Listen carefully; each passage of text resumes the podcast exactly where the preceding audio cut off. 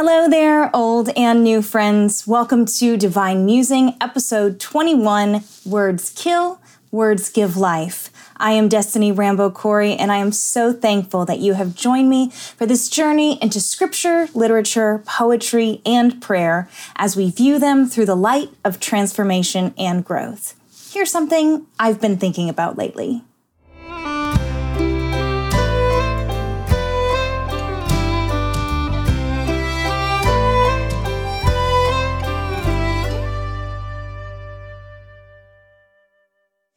We begin with a quote from Tahereh Mafi. Words, I think, are such unpredictable creatures. No gun, no sword, no army or king will ever be more powerful than a sentence. Swords may cut and kill, but words will stab and stay, burying themselves in our bones to become corpses we carry into the future all the time digging and failing to rip their skeletons from our flesh. That is so powerful and super intense. Um, I will never forget the first message my little brother Israel preached. Yes, preached. Um, if you know my brother now, you know him more as a film director, a music video director, and an animator. Um, and you would probably never realize that when he was little, the two things he wanted to be when he grew up were a preacher and an archaeologist. Not sure where the archaeologist came from. He was pretty into Indiana Jones. Maybe that's where that came from. But Anyways, I'll never forget, he was probably seven, eight years old, and he boldly marched into my parents' room one day and said, I have a message that I want to teach. And for some reason, they let him get up on the stage and preach this message. Uh, he refused to tell anyone what he was going to talk about. Uh, other than that, he really had something he wanted to say uh, my parents definitely showed their bravery in that moment. Um, we were right in the middle of this revival in Red Deer, Alberta, Canada. And um, oh my gosh, he was so cute. He had this brand new little suit um, that he begged my dad for. He wanted a real preacher suit uh, to go and share his message. And, and uh, he just looked so adorable.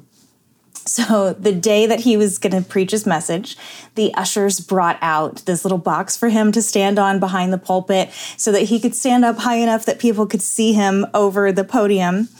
And uh, he just looked so confident. He marched up there with his little Bible and laid it out and uh, with just all the confidence of like a televangelist he gets up there on his little box he opens his bible and he looks out at the people and he says words kill or words give life.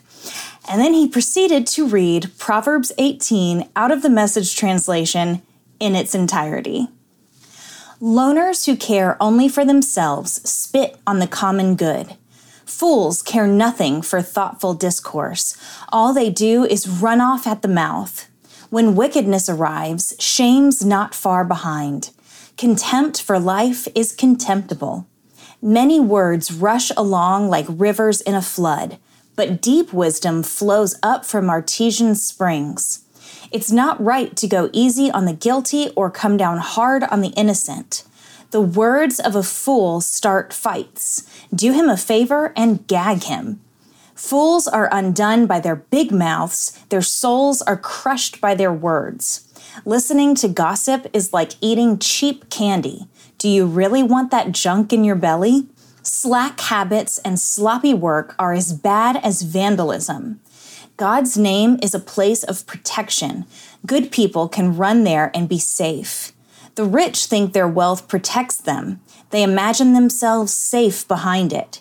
Pride first, then the crash. But humility is a precursor to honor. Answering before listening is both stupid and rude. A healthy spirit conquers adversity, but what can you do when the spirit is crushed? Wise men and women are always learning, always listening for fresh insights. A gift gets attention, it buys the attention of eminent people. The first speech in a court case is always convincing until the cross examination starts. You may have to draw straws when faced with a tough decision. Do a favor, and win a friend forever. Nothing can untie that bond. Words satisfy the mind as much as fruit does the stomach.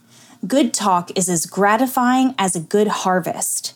Words kill, words give life. They're either poison or fruit. You choose. Find a good spouse, you find a good life, and even more, the favor of God. The poor speak in soft supplications, the rich bark out answers. Friends come and friends go, but a true friend sticks by you like family. Israel took a deep breath after almost circular breathing to get all of those words out. Then he took a long look at the congregation, nodded, and said, Words kill, words give life. Think about that for a while. Then he slammed the podium, closed his Bible, jumped off his box, and walked off the stage. No additional thoughts, just the scripture and I guess you could call that a closing. Um, it took the people a minute to realize that he was done before they uh, applauded, and um, it was just, it was really precious. Um, all these years later, as simple as my brother's childhood sermon was, I still remember that phrase words kill, words give life. My husband Joel and I have a rule in our home no teasing. We were both bullied as children, and those encounters left lasting scars that we both have worked very hard to heal from and overcome. We made a pact with each other, even before we were married, that we would never find a way to tease or taunt each other in the name of humor. There are times we've been hanging out with other couples and they start poking fun of each other, trying to be humorous, and I will grab Joel's hand or his leg under the table so tight, trying not to let my cringiness show. I have never understood the kind of uh, playful banter of that kind uh, because somewhere deep down, I feel like these alleged jokes are rooted in some kind of truth. What's even worse is hearing how some people talk to their kids, calling them stupid idiots or speaking to them like they ruin their lives or something and are nothing but a nuisance. I once saw a woman in the Green Hills Mall in Nashville during Christmas time grab her kid, who can't have been more than two or three years old, by the ear and call him an ungrateful horror and then throw him down on the ground as he started tearing up, telling her that his new shoes were hurting his feet and it hurt him to walk. He was crying because he was in pain, and this woman lost her mind. Every vein in her forehead bulged, and it was like she went from zero to seeing red in a matter of seconds. I was standing there so shocked, like I didn't know if I should say something or just leave it alone. Um, but this elderly mama walked over and grabbed the woman and like pulled her away from the kid and said, Mama, you need to go sit down a second and get your mind right. I'll watch him. And shockingly, the woman listened to the lady and just walked over to a bench nearby and just sat there and took the biggest sigh. And that sweet mama who intervened, she scooped up the kid and just rocked him while he was crying until he stopped crying. An ungrateful horror? If that's what that child was being called in public, I can only imagine what he must have been being called at home. And to take it a step further, it makes me wonder what that mother might have been called during her upbringing that allowed her to think that that kind of communication was normal. In a previous musing called Tuning the Atmosphere, we talked about what our words do to the air around us. Are they lifting up a sweet fragrance that fills our homes and our relationships with the clean air that divine can breathe in?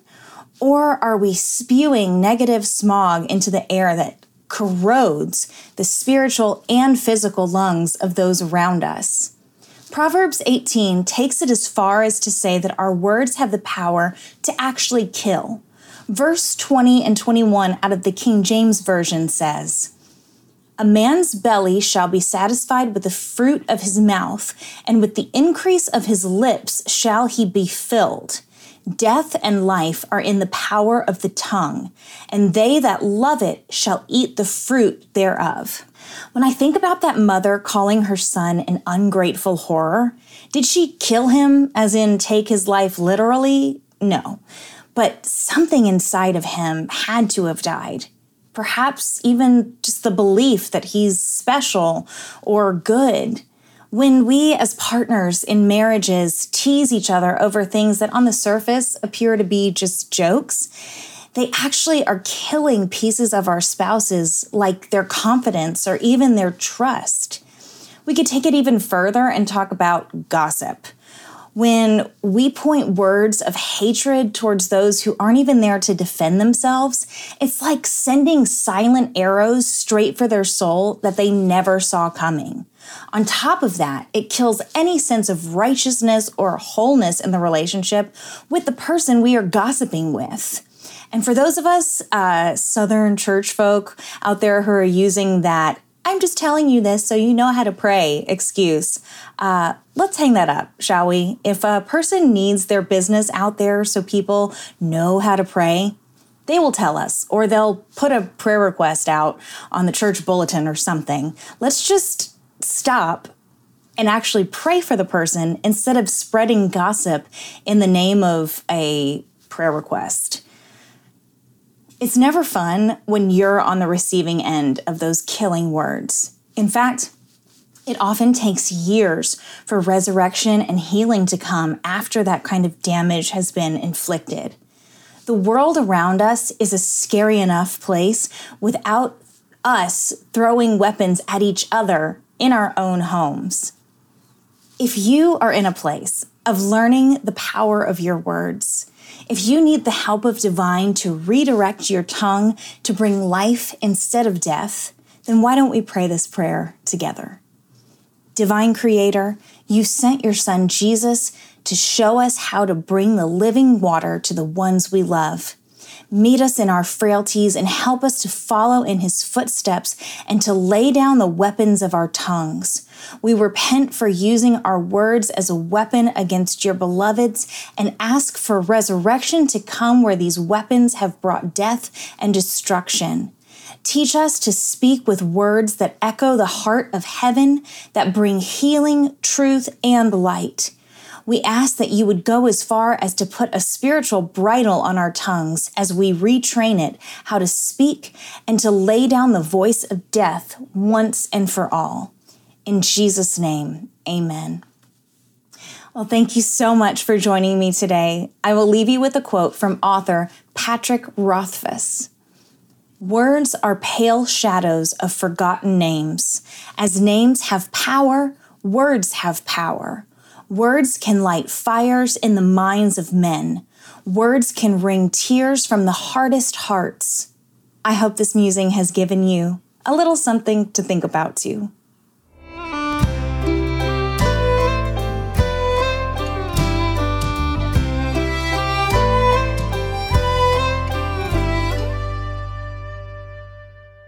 Thank you so much for joining me today for Divine Musing. For more information, head over to www.rambocorey.com. I would love to connect with you on social media. You can find me at facebook.com forward slash destiny makes music or on Instagram and Twitter at Des Rambo Music.